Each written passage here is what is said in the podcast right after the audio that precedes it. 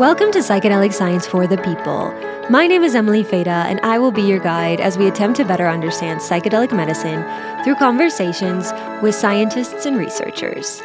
When we started this podcast in 2019, our goal was to bring scientific research on cannabis to the people who need it most patients, consumers, and industry professionals. Our goals haven't changed, but as you probably know, we're seeing a global renaissance in psychedelic research as well as a decriminalization movement in the US. It's never been more important to provide education on medicines like psilocybin, ayahuasca, LSD, MDMA, and ketamine. Before we get into today's episode, I need your help. We're raising money for season five to cover the costs associated with creating this podcast. We want to continue to make these long form, nuanced conversations about psychedelics and cannabis available and accessible for the people. I am linking our Indiegogo page below in the show notes, and I would be so grateful if you could support us. Please help us get a studio space. It just makes the sound quality so much better. Even five or ten dollars means the world. Thank you so much. Today, we are featuring Dr. Peter Grinspoon, who is a primary care physician, educator, and cannabis specialist at Massachusetts General Hospital, as well as an instructor at Harvard Medical School.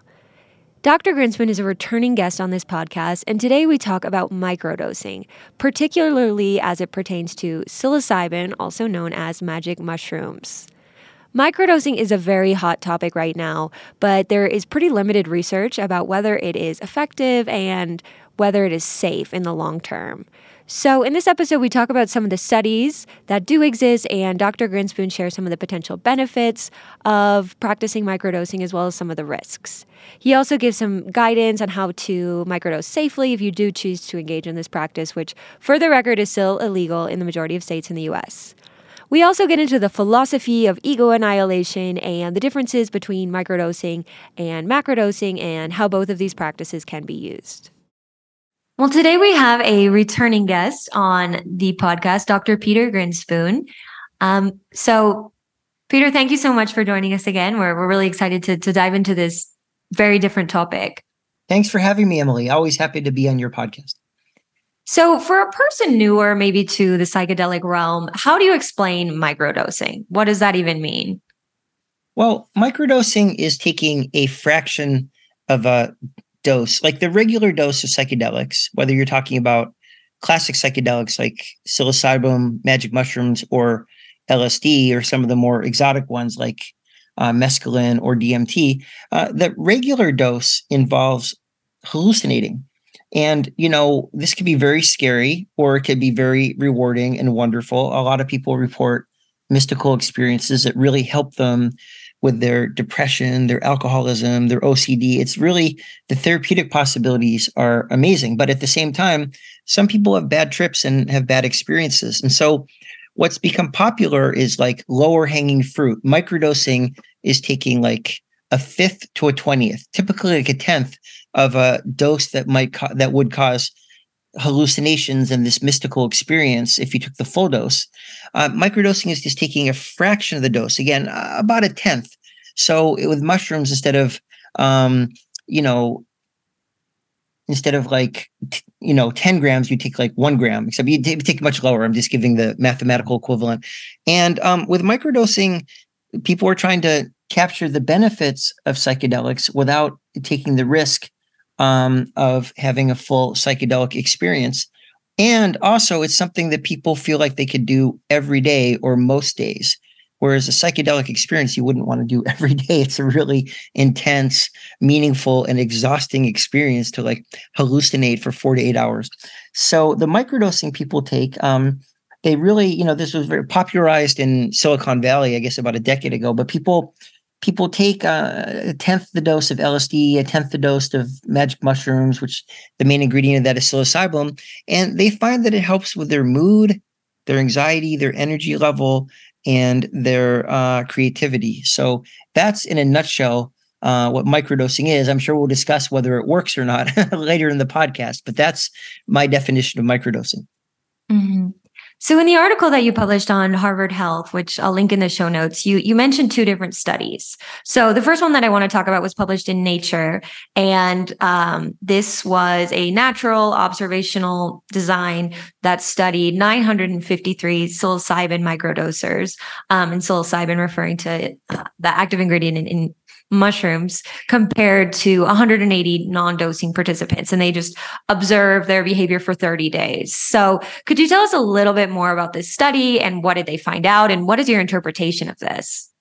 Sure. Well, you know, the main problem with studying psychedelics is to factor out the placebo effect.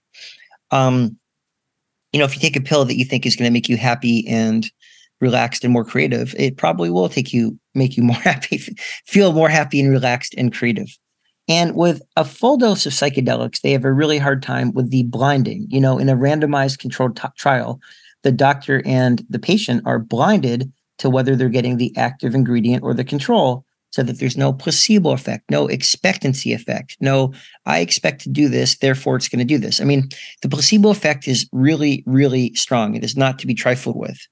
And the main problem with like randomized controlled trials for like full doses of psychedelics is that people can guess whether or not they've been blinded. Most people, myself included, can tell the difference if I've been given 100 micrograms of LSD or if I've been given a placebo pill because like the walls are melting and the colors are vivid. I mean, it's very, very different.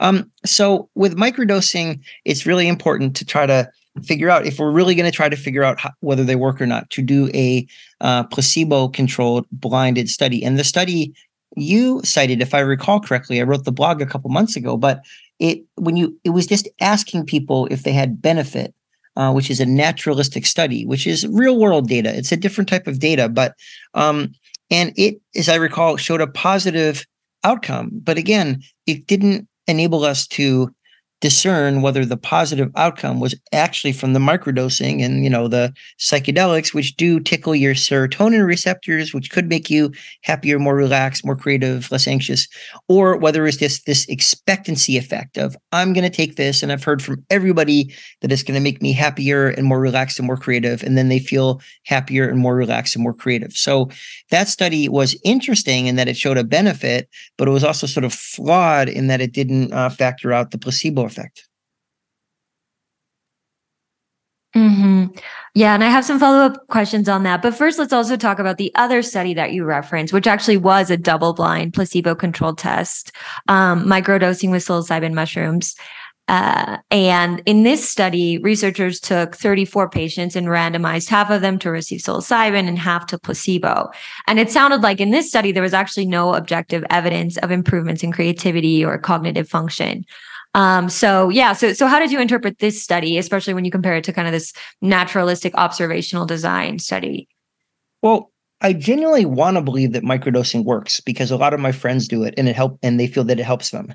But if you have a randomized control trial of microdosing, and again, nobody can guess whether they're in the placebo group or not, or it's very difficult because we're not using like full doses of psychedelics. Nobody's, you know, the walls aren't melting.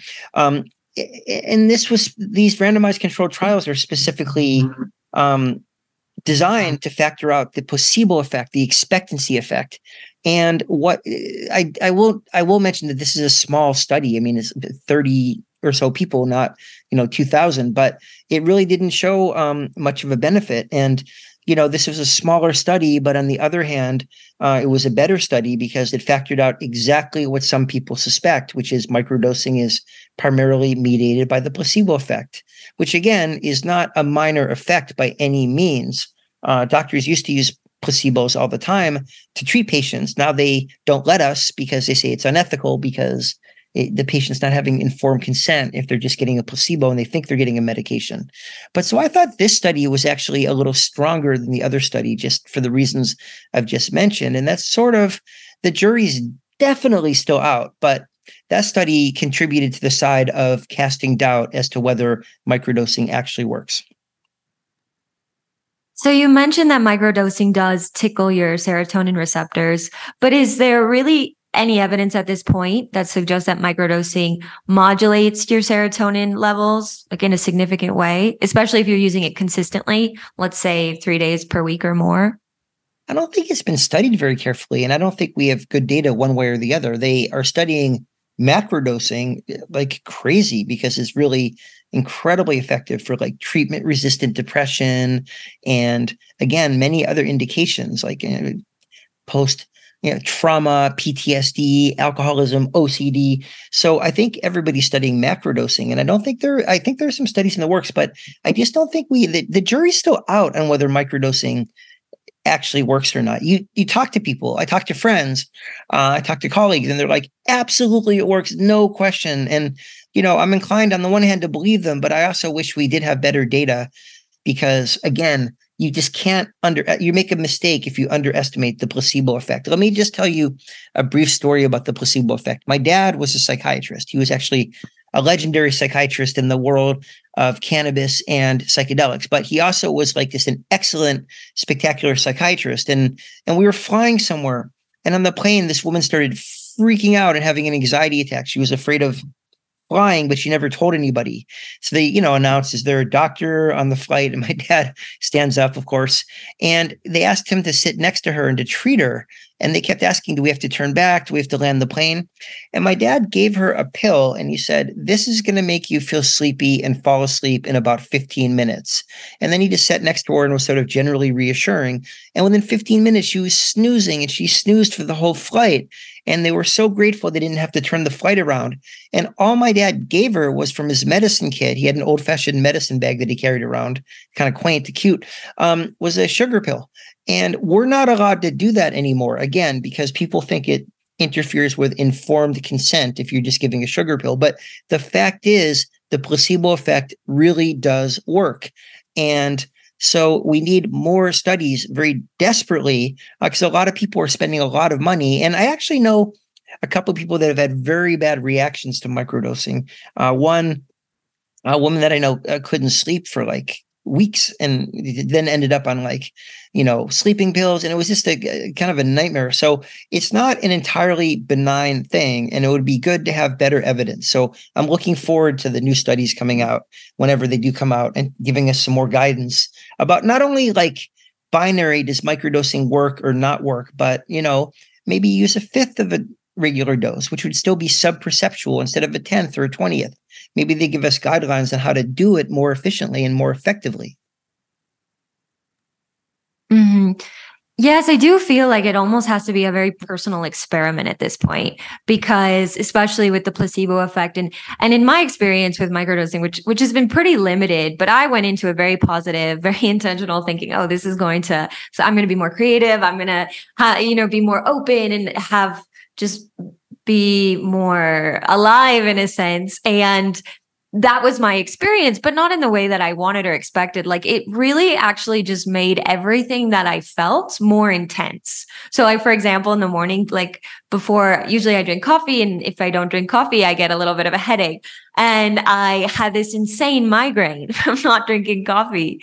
And then I had, you know, some sadness come up. But, but what the the microdose did for me was actually enhance everything that I was feeling. So it's interesting. I, I, feel like you talk a lot about the placebo effect, but I think there's also some element of set and setting. And I don't necessarily mean like where you are, but I think that can infect affect it as well. But there also, for me, from my experience, it seems to be like, what are you bringing into this day? What are you bringing into this experience? I wonder well, if you have any, yeah, any I thoughts agree with every, I lots of thought. I agree with everything you said. First of all, if I don't drink coffee, I'm a basket case. But that's there. Um, I agree with everything you said. Um, you know, the times I've tried microdosing, I just can't tell if it helps or not. And I've experimented with very low doses and like higher doses. When I take higher doses, like the trees are definitely prettier.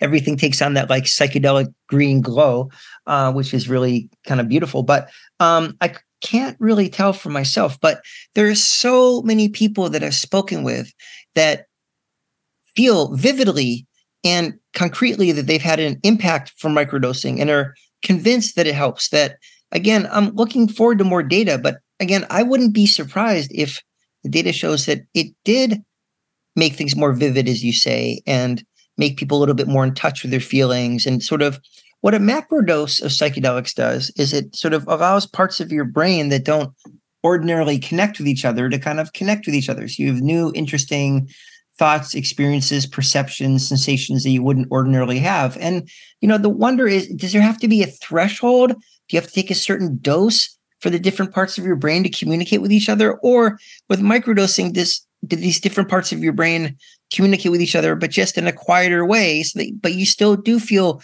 things more vividly and see things a little bit more color, colorfully and and and feel things a little bit more intensely. You know, we we we just don't know yet. But again, I've spoken to so many people that have had good experiences with it. It's it's very hard to dismiss despite that one negative small randomized controlled trial.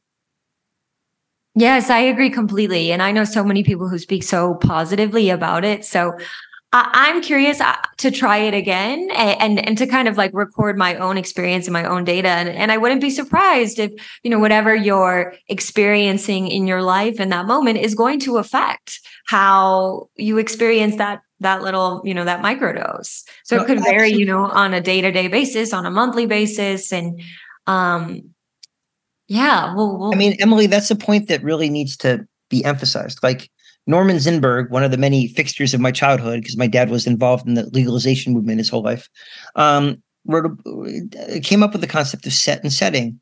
And set and setting, you know, just for example, is so important when you take a regular dose of psychedelics. It's also really important with cannabis. You don't want to be in an anxiety provoking setting. I mean, cannabis is a psychedelic at high doses, and you just want to watch the dose and not be in a stressful situation. But set and setting, you don't want to be at like a complicated social event on acid.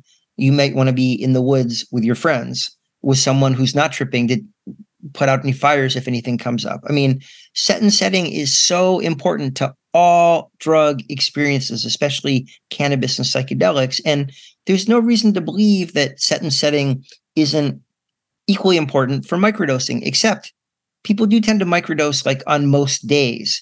So, you know, the set and setting for like a macro dose would be like, I'm going to meet a friend in the woods and we're going to do mushrooms and have a great day and talk about life.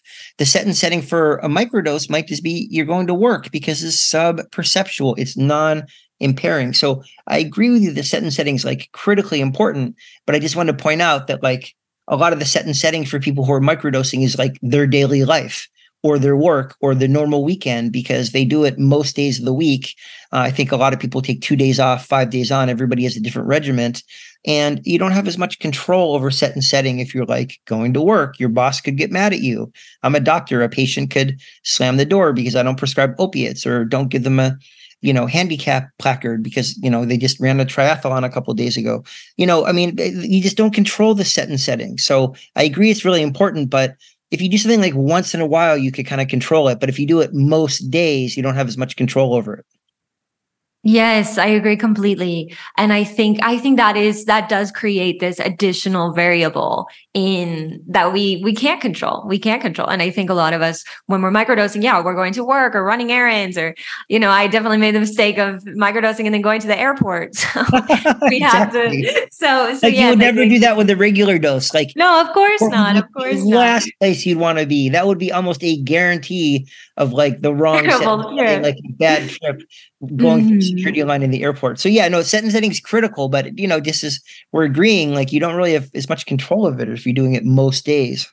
Mm-hmm, exactly. And that segues to the next topic that I want to discuss, which I think is so many of us are accustomed to kind of this Western modality of medicine and uh, allopathic medicine where you're diagnosed with um, you know a disease or a sickness and then you take a pill in hopes that you feel better in hopes that the symptoms improve and what's so critical to emphasize about psychedelics is that that this is not how this works you know especially plants. Like every plant is a little bit different uh, and when you're taking a macro dose, especially, I mean, these plants offer such great healing, but it's not within this framework that you just feel better. Like oftentimes you unearth trauma, you you have feelings come up that you were trying to avoid. You you realize things about yourself that you know self-knowledge is not always good news. So I think when we look at this, how psychedelics affect us, um, and then we almost so so I guess my question is does the the framework for microdosing almost feels to me in some way like we're taking this completely different beast and almost trying to mold it within this framework of taking a pill daily or 3 days a week or 5 days a week to feel better to improve our symptoms and I think what a lot of people are looking for really is perhaps a replacement for antidepressants or SSRIs, or maybe a replacement for ADHD medicine to improve focus. So do you think that microdosing can can offer us this? Or are we just so accustomed to this framework and this way of thinking that the we're just trying to put psychedelics into this mold that maybe doesn't work? Well emily that was about six questions so let me know if i don't answer them all. But you know it's interesting. I've been you know sort of firmly ensconced in the allopathic medicine as a primary care doctor for the last 25 years. Um, at the same time, I've been exposed to this. I, mentioned before the show that like my dad wrote a book on psychedelics when I was 13, and my dad was a huge advocate for legalizing medical cannabis his entire career. So I've always had a foot in both worlds. Um, I've also never understood, frankly, why it has to be one or the other. Why can't you take what's good about allopathic medicine and reject what's bad about it? And take what's good about sort of more naturalistic medicine and reject what's bad about it. I never understood why. I mean, I sort of understand historically and it's all about money and market share, but I don't understand like intellectually or practically why we can't borrow and choose whatever we think works from both both traditions. And you know, what you're saying about like the kind of um difficulty in sort of reconciling uh, botanical medicines like psychedelics or cannabis with um, or um, with allopathic medicines. Like the FDA has no idea how to regulate cannabis. It's got 500 different components. It's um, you know, there's been a lot of nonsense about it in the drug war. It's very complicated, and and you know, it is interesting uh, with microdosing. I mean, I don't think that people who started microdosing um, and started the trend and the people that do it now are thinking, I'm going to do this so that I can have a way to mimic allopathic medicine. I think it's more like it's just more practical. Like if you take a macro dose once a month, that's a very, very intense and exhausting experience. If you take a microdose, it is something you could do every day. And I think there is a big hunger. You know, the SSRIs that everybody's on, they only work in about a third of people. They have sexual side effects. They people don't like being on them. And you know, I always try to take people off them. And if they say I was feeling better on the SSRI, I'll put them back on. But I don't think they should be for life. Like we start these things and we never stop them. Uh, sort of like a friend of mine wrote a paper, "Don't take off if you don't know how to land." That was about opiates. They're starting people on opiates, but the same is true with SSRIs. And I think there's a big hunger for cannabis and psychedelics for a sort of a reaction to the like rigidity of allopathic medicine and the limitations uh, to include botanical and alternative medicines into their daily practice. And you know, you could do this in a much safer way or a much less safe way. You could do it in a more educated way and in a less educated way. But I, I do agree with you. Taking a microdose every day, on the one hand, does feel like taking perhaps your Zoloft or your Prozac every day. But on the other hand, you're not just looking for to alleviate depression, you're looking for enhancement to enhance your sensations, your feeling, your mood, your creativity. So I think on the one hand, it does resemble it, but on another hand, um, people are looking for slightly different things. And then finally, uh, people are very interested in in natural or botanical solutions uh, rather than uh, big, getting clubbed getting just like drugged with big pharma like medicine after medicine after medicine now i'm a big fan in some senses of all the pharmaceuticals we have because it really helps me control people's blood pressure and cholesterol and stuff like that. But i think i recognize and i've been involved in medical cannabis for the last quarter century that people wanted a choice. And i believe that we give people a choice. It's up to them or we make the decision together and that's how you really empower people. Mm-hmm. yeah that's a great answer. And I, I do think i don't necessarily think we need to see these things as as either or um, if I break my leg, I'm definitely turning to allopathic medicine. No, if um, you get cancer, you get an oncologist. If you mm-hmm. have nausea or vomiting from the chemotherapy, you use cannabis. It's like very simple. They both have a lot to offer. Mm-hmm. Right, right. And I think, of course, to me, I think we see um, more successful results in patients when they do feel free to combine different treatment options and to look for answers in different worlds rather than saying, oh, you have to be on one side or the other. But but I do wonder too sometimes just when we're so accustomed to one way of thinking, if like we when when the next when when the next medicine arrives we we still interpret it through this framework almost subconsciously so well, i agree but it's not just the patients it's uh, the doctors like, exactly doctors know nothing about cannabis they're like woefully behind the patients it's really awful and i'm working to try to rectify that and you know the psychiatrist as i mentioned when my dad wrote his book in 1979 psychedelic drugs reconsidered calling for the use of psychedelics in psychiatry, like, you know, shouting from the rooftops. He was really sort of persecuted for it. There were several articles about the fact that Harvard never promoted him and a bunch of other stuff. It's sort of complicated. But, um, and the fact is, like, in the last five years, all the psychiatrists have gone against from being against psychiatrists, uh, from being against psychedelics to being pro psychedelics. It's like incredible shift. And you know, I just sort of joke about like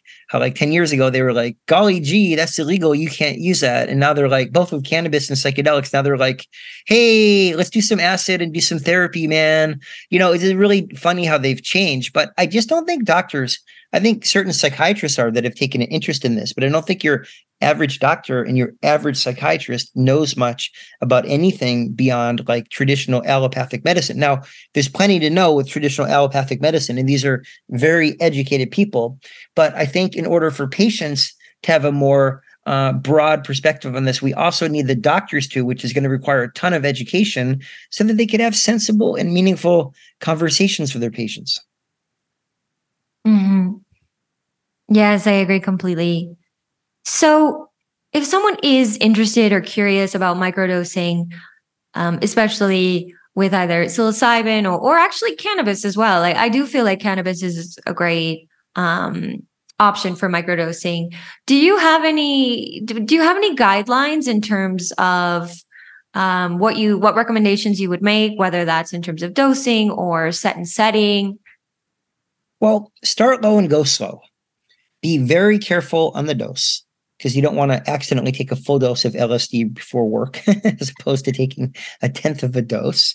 Um, ideally, if you could find a healthcare provider that knows something about it, work with a healthcare provider or someone in the community that's knowledgeable about these things. A lot of people have sort of taken the lead just in the community. Uh, you know, some are shamans, but some are like just psychedelic uh, therapists and work with someone uh, who is knowledgeable about this and make sure that you have a safe supply. Remember, magic mushrooms, psilocybin, you know, really helpful for treatment resistant depression.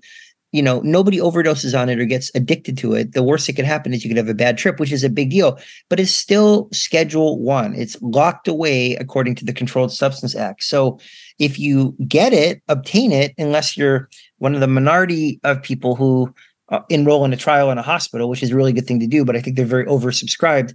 You have to buy it illegally in the gray market. And you just have to be so careful about the quality, the purity, and the dose because you don't want to screw it up. I think for people who are very knowledgeable and experienced with psychedelics sort of find a way to get them. And a lot of people now are growing and giving them away. So there there is more of a supply, safe supply of mushrooms. And with the decriminalization measure that's going to be in Massachusetts in November, which we're going to win, we're going to crush them because, of course, they should be decriminalized. Because why would you want law enforcement involved in this at all? They just make everything worse. If you have any type of problem and then you get law enforcement involved, then you have the problem you still had and an entanglement with law enforcement, which makes your problems 10 times worse. So hopefully they're going to be legalized in Massachusetts and in more and more states. And uh, for example, as part of the um, referendum in November, you're allowed to, to grow them and gift them, not to sell them, but to gift them. But there are a lot of psychedelic enthusiasts out there. And I think we're going to, the more we peel back the drug war and the more we decriminalize these things, the more we demystify them we make them safer across the board. We make it so that if someone has trouble or has a bad experience, they could actually call for help and not worry about getting in trouble. But we're also improving the supply, and people need a really safe supply. So there are there's a checklist of things you have to do, um, but it's certainly doable. Certainly, like you know, I think hundreds of thousands to like probably hundreds of thousands of people in this country are microdosing. So people find a way, but it's always good to be an educated consumer, especially if you're dealing with something that's illegal and sold on the illicit market. Mm-hmm, absolutely. Yeah, I think that's that's great advice.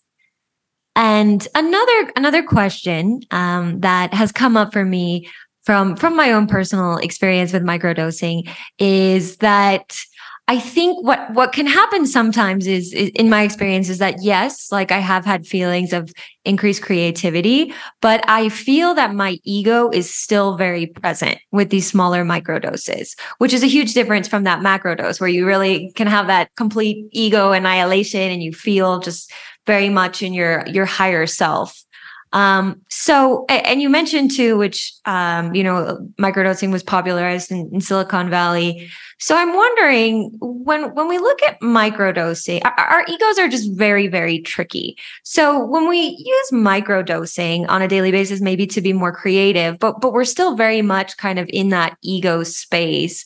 Do you think that?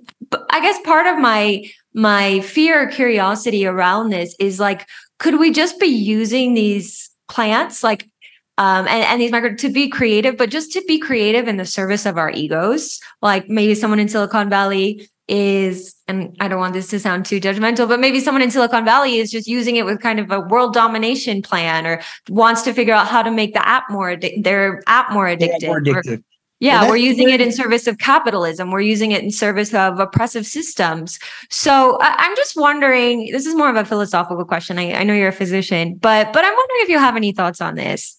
Well, luckily I studied philosophy in college, so okay, okay. I can handle philosophical questions. You know, um, if you take a macrodose, part of what happens is there's less blood flow to your default no- mode network, which is the default mode network is sort of, roughly speaking, different terminology the ego the part of your brain that like gets stuff done and organizes things and gets you through your daily life and that gets sort of rebooted because it loses blood flow and it allows all these other parts of your brain to communicate with each other and you know people who ruminate and have anxiety and think the same negative thoughts over and over again it could help really dismantle that aspect of the ego which is very harmful and very destructive and you know, I've had a few psychedelic experiences where my ego has been pretty much obliterated. And it's honestly, I, I know that maybe 10% of people have bad trips, but I've just had excellent experiences. And I felt like it helped me really grow and change as a person and become more like empathic, present, and connected. Now, you know, microdosing is sort of like lower hanging fruit again. It's like you don't get as much benefit, but you don't get as much risk. And I agree, you know, when you're microdosing, you're most people doing it like most days or many days. And, you know, if you're going to work or what, and again, it's not, it's subperceptual. So it's not dangerous to do these things. I don't think I'd actually microdose before be, my doctor job because A, that would be very stressful and B, I wouldn't want to take any risk of like being impaired. But generally speaking, the dose is so low, it's not impairing. And, you know, certainly the ego, you'd imagine, could get in the way. There's less room for creativity when you're thinking about all right i have to get to work for a nine o'clock meeting and then i have to get this report in by 11 as opposed to like when you're walking in the woods is looking at how beautiful the trees are. So i agree with you that the ego can be um, sort of an obstacle but you know i think that's part of the point of microdosing is finding a way to like sort of integrate it into your daily life as opposed to taking these like rare excursions into mystical experiences and hope that something hangs over and lasts and helps guide you. So I think it's it's definitely a trade-off. And I think you're absolutely right. There there would be much less room for like personal growth and creativity if you're taking a microdose and you're like, you know, just taking care of your shopping list or doing your laundry or whatever. But um, you know, a lot of people find it really, really helpful. And, you know, it's not one size fit all fits all. Some people are gonna really go for the like the macrodose and the personal growth once in a while and other people are going to want the microdose because they feel it helps them. And i think you know both should be legal. I mean we're entitled to experiment with our consciousness as long as we're not harming other people and as long as we're doing it responsibly. So certainly they need to be legal and we need a safer supply. But i agree with you the ego would definitely eh, limit the sort of creativity that you get. Having experienced both states the ego seems to to definitely limit the creativity. But it also, you know, there's some argument about whether psychedelic therapy should be done like in a beautiful retreat in Jamaica or Costa Rica, assuming anybody could afford that, or whether it should be done in Mass General Hospital, where you drive in and there's traffic and then you do it for a few hours and then you're popped right back into your life. And some people argue that it's like much more naturalistic and therapeutic to be in a beautiful environment. Other people say you should do this in the context of your daily life so that it actually pertains to your daily life. It's not like some fever dream in a beautiful area that and then you come back to all the traffic around MGH. So I think with macrodosing and microdosing, you know, the advantage slash disadvantage is that the microdosing is done within the context of your daily life. So you probably get less benefit, but pro- any benefit you get is probably very directly relevant and helpful. That's such a great point. That's such a great point. And that's something that I do think about with these macro doses. Oftentimes, um, the, the hardest part is really the integration. It's exactly what you're saying. It, it's this almost fever dream of so many things feel possible. And then you go back to the daily grind or your job and it's like wait a minute. Like i was just experiencing this ultimate love for for the whole universe and now my boss is yelling at me? How, how do i well, exactly but, but but but but would it be better to do it at like a hospital in the downtown and like you're there for four hours and then you're like taking the subway home? It's like it just seems like that's like a set and setting is so important and that's so much more hostile a set and setting than being in the woods. So i just think that interesting arguments on both sides. Mm-hmm. i agree. And i do think this goes back to your earlier point of you know why why do we have to choose? Because of course i think people who have chronic illness or people who are terminally ill who are in hospice or in the hospital you know I, I would love to see psychedelics available and accessible for for these demographics. But of course i mean there is something there is something so special and and important about us connecting with with nature the natural world when we're having these experiences too so we don't feel that sense of separation that we so often feel when we're living in cities or you know in in daily life Absolutely. And one thing I feel very strongly about is that psychedelics, just like medical cannabis, can't just be for rich people. That would be a fail on every level. Like I work as a primary care doctor in an inner city clinic, and a lot of my patients have to decide do I buy food or medicine? Like they're very poor. We, we got slaughtered during the COVID pandemic because nobody could afford to social distance or did not take the subway, public transportation. And, mm-hmm. you know, I worry about like these retreats and they're great, but you have to pay $5,000 for them or whatever. And nobody has, most people don't have that kind of money. So I just think we're going to, I think I'm going to weigh in on the side of A, psychedelics being decriminalized so that people can just take them in the woods with their friends. That doesn't cost anything. And B, um, not have them be just like these spectacular retreats. I mean, you know, no one's going to make those illegal, but not have the emphasis be on these spectacular retreats that only the top 1% of the population can afford. I just don't think, I think it's a social justice issue as well. I agree completely. I agree completely. I think that is and that is the the biggest the biggest obstacle right now is and not just because and I think of course this will have this will be really important to think as the legislation shifts and change but also because i mean i think when we talk about set and setting it's not just about the you know if the room and the music and the comfy pillows it's also what is the risk for you in taking this medicine? You know if you're a white if you're an affluent white person and you take acid in the woods with your friends, like, you know, probably everything's going to be okay. But, you know, if you're living in a black community, like you could go to jail for, for years and years, your entire life. So the set and setting for, um, you, you know, base people of color and white people is actually extremely different when it comes to using this, this psychedelic medicine. And, and the risk as it stands is, is a lot higher for, for people. Absolutely. The risk is much higher. Just poverty is so stressful and a lot of my patients are undocumented immigrants, and just the crushing weight of poverty makes the set and setting very difficult. But a lot of these people have been very traumatized. A lot of them are refugees. They've been traumatized in their home countries or they've been traumatized here. And in some ways, the poorest among us could use these therapies the most. Yet at the same time, it's impossible to understand, as you're saying, how they can get and you know a you know welcoming enough set and setting and, and how anybody can afford them so you know it's just uh, that we have a lot of work still to do mm-hmm. Mm-hmm. Yeah, I agree completely. Another question that I have is combining macrodose and microdosing treatment and whether this is yeah what what kind of results what kind of results do you think um would come up like like do you think do you think to microdose regularly because i've just heard different stories i've just heard you know different sides of the coin different opinions but i've heard that microdosing regularly you know you also want to take a macrodose let's say every once in a while to um, enhance that microdosing experience. Do you do you have an opinion on this or or is there any research that you would point to that suggests kind of no research I can point to. Uh, hopefully, they're doing it. But I mean, remember, this is all pretty new. This research and this whole kind of uh, popularity of the psychedelics. Um, you know, they've been on, kind of under the shadow of the drug war until about ten years ago.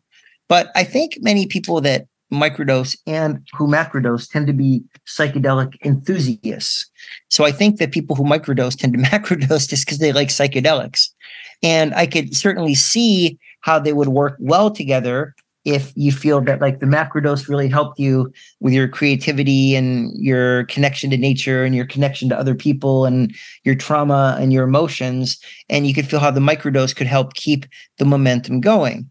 I don't know if there's any data for that. As we talked earlier there's not even any definitive data that microdosing works. The other thing is if if you do mushrooms every day they sort of stop working because you rapidly get tolerance to them. You're not supposed to do them two days in a row, macrodose, and you're not supposed to um supposed to do them more than like every two or three weeks. Yeah, that, that would be an awful lot, from my opinion, to do it every two to three weeks. But in terms of biologically, in terms of them working, you're not really supposed to do them more than every two or three weeks. And you wonder if if you microdose every day, if that would enhance or in some ways uh, minimize the experience that you'd have macrodosing because you'd have tolerance uh, they work in the serotonin receptors. It's pretty well known that if you're on an SSRI um, and you take a macrodose, it's not going to have nearly as strong effect as if you're on off an SSRI. In fact, some people who work with this stuff get people off their SSRIs um, just to make it so they can have a macrodose. And you worry about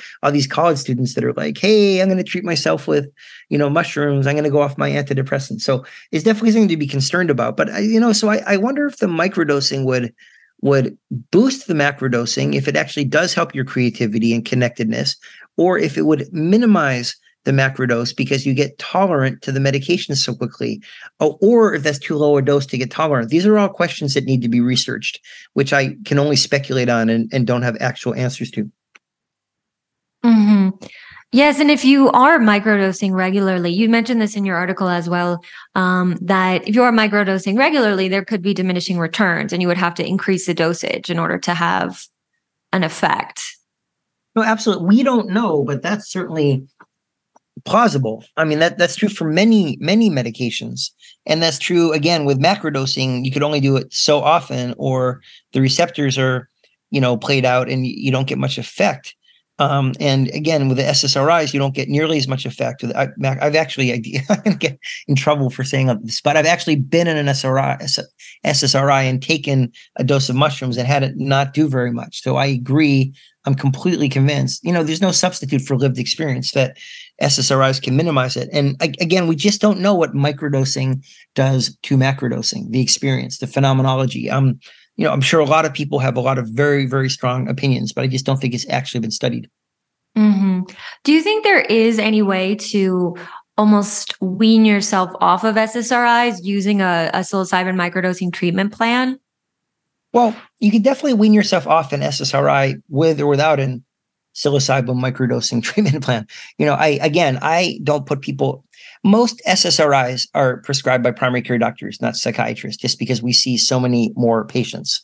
And, you know, unfortunately, people end up like end up getting stuck in these things.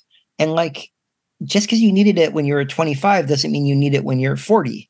So I like to give people the option. If people are like, I'm happy taking it, I don't care. I'm not going to, force anybody to do anything, but give them an option to try to very slowly taper off the SSRI and, and see how we, they feel. And a lot of the times they feel the same, if not better. Occasionally they feel like, wow, I felt like my genuine self on the medication and I want to go back on it. But certainly it's an interesting idea because they both tickle the serotonin receptors, even though it might be different, like subsets of the serotonin receptors. If people want to get off SSRIs, you could potentially, it makes sense kind of pharmacologically to facilitate that process with microdosing. But again, this, I don't think has been studied. So you can only speculate. Mm-hmm.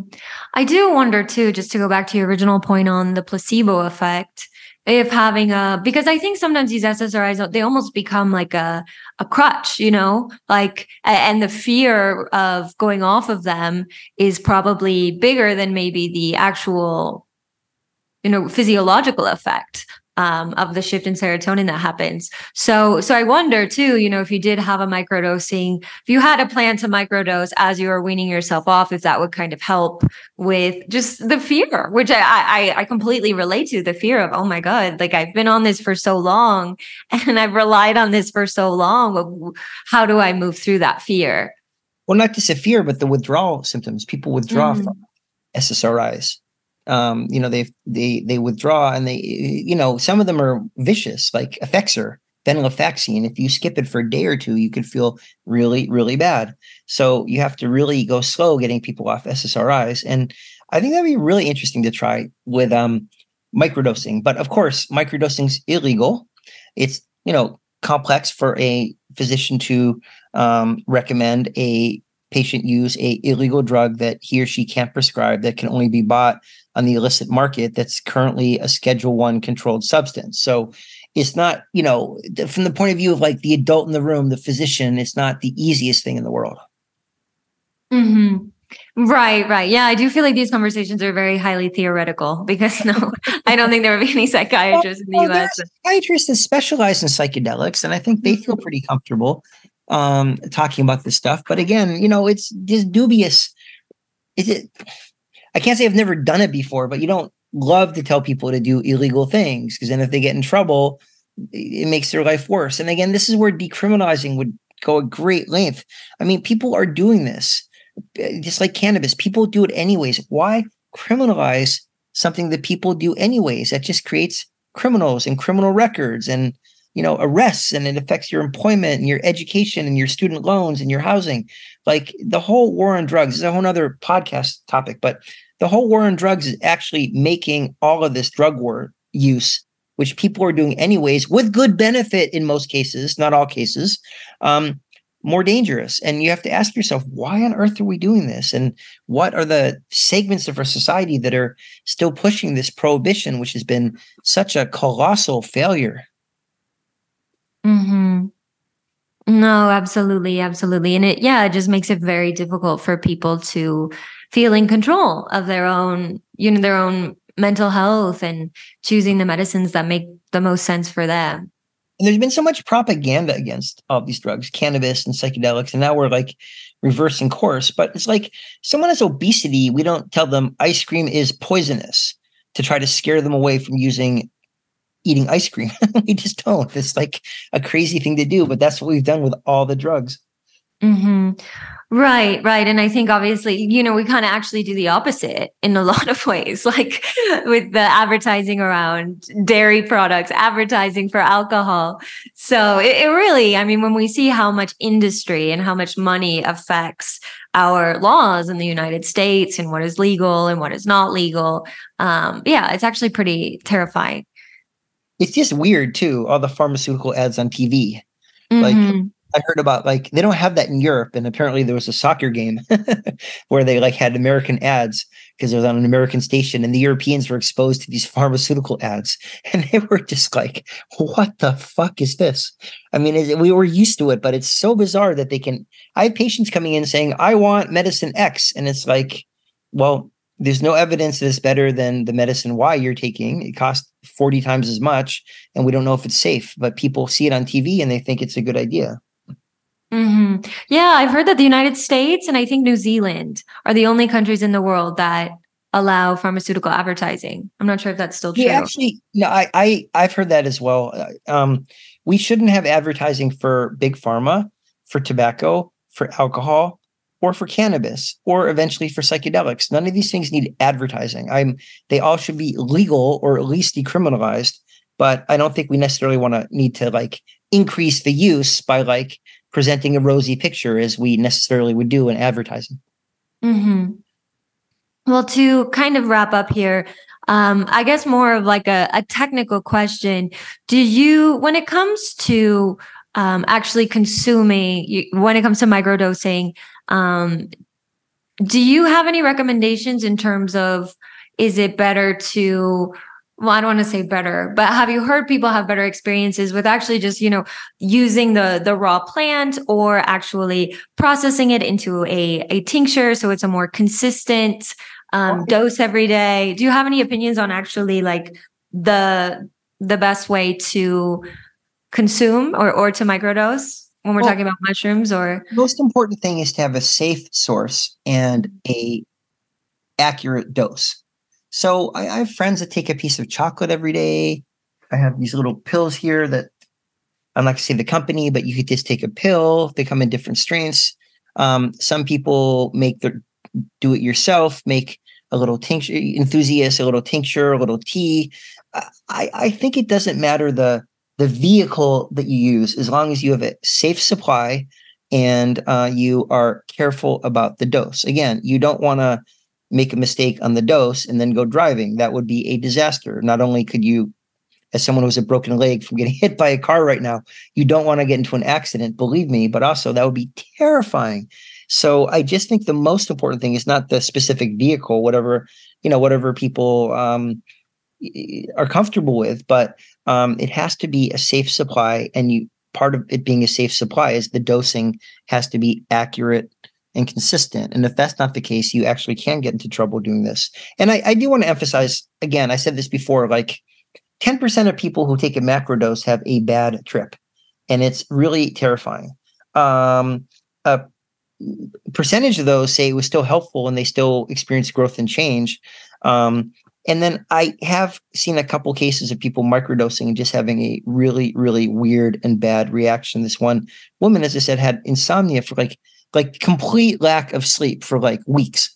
And that's just a disaster. That's how you torture prisoners. So people just need to know there's so much enthusiasm about this stuff. People have to know that, you know, like all medicines, cannabis, any medication I prescribe, penicillin, I could give you for your strep throat and you could have a anaphylactic reaction. There's no free lunch with drugs and medicines, and they all have their benefits, but they all have their risks. So I just urge people to to be careful with the supply and with the dose and to really educate themselves before just taking the stuff because you don't want to make a mistake. It's really, really terrifying. Mm-hmm. And would you exercise caution when microdosing? I mean, the idea of microdosing is that you you aren't having any sort of psychoactive or effect, but would you recommend people exercise caution in driving or operating machinery or oh, well, first of all, the first time they do it should be on a weekend when they don't have any responsibilities. Mm-hmm. That's a good way to roughly test dose and quality. You know, you don't want to do it for the first time before doing neurosurgery. Um, I think the jury's out. We don't know yet if it's potentially impairing. I mentioned before, I wouldn't feel comfortable doing a microdose of anything before going into my daily doctor job. Um, because you know lives are on the line and I, I wouldn't want anything anything to be impairing for that. Of course, being a doctor is pretty impairing because it's so stressful and impossible these days, but I wouldn't want any chemical to be impairing. And, you know, I just think we need to err on the side of caution. Like you don't necessarily want your pilot to be using psychedelics a couple days before flying. We had this, this was of course a macro dose, but we had the case recently where the pilot had this drug induced psychosis and tried to crash the plane about two months ago. I don't know if you remember that, but it was really yeah. weird. So yeah, I would I would exert caution uh, certainly until more research is done. And again, you know, it's it's the illicit market. I can't emphasize this enough. So you don't really know if you're getting what dose you're getting because nobody's regulate who's regulating this absolutely no one so that makes it again that makes it more dangerous but it also makes it so that i would exert caution certainly before doing anything that's um you know um involves safety um, machinery or the lives of others. Mm-hmm. Yes, I, I definitely agree with you in terms of like on a weekend, even if it's a small dose, keeping things very chill and easy before you understand, and yeah, how, how your body's going to react. because everyone is so unique and different in terms of their constituency and their emotional state and right and you tell someone in case you have a bad reaction like this woman i know had you just like you don't do it in isolation you make sure that your community or your family your partner somebody knows you're doing it so that if you have a problem they'll know what the problem is mm-hmm. Yes i think that's so important so any yeah any final wisdom or warnings that you would want people to know um, on this topic, just in general of microdosing? Just be educated consumers. That's mm-hmm. a good advice in general, but you particularly want to be educated consumers due to the changing legal landscape, the illegality, the illicit market, and the lack of guarantee of safe supply. So just be educated consumers is all I'd say. Mm-hmm. Great. Well, thank you so much, Peter. I really appreciate your time and, and all your insight on this topic. Thank you for the great conversation, Emily. I look forward to doing it again. Sounds good. Okay, have a good day. Thank you so much for listening to this episode of Psychedelic Science for the People. We are seeking your support to help create and produce season five of this show. I'm linking our Indiegogo page in the show notes below. Please give what you can, even a 5 or $10 donation goes a long way. If you enjoyed this show, please also consider subscribing and leaving us a five star review on Apple Podcasts. Thank you so much for your support. Sending you so much love and gratitude.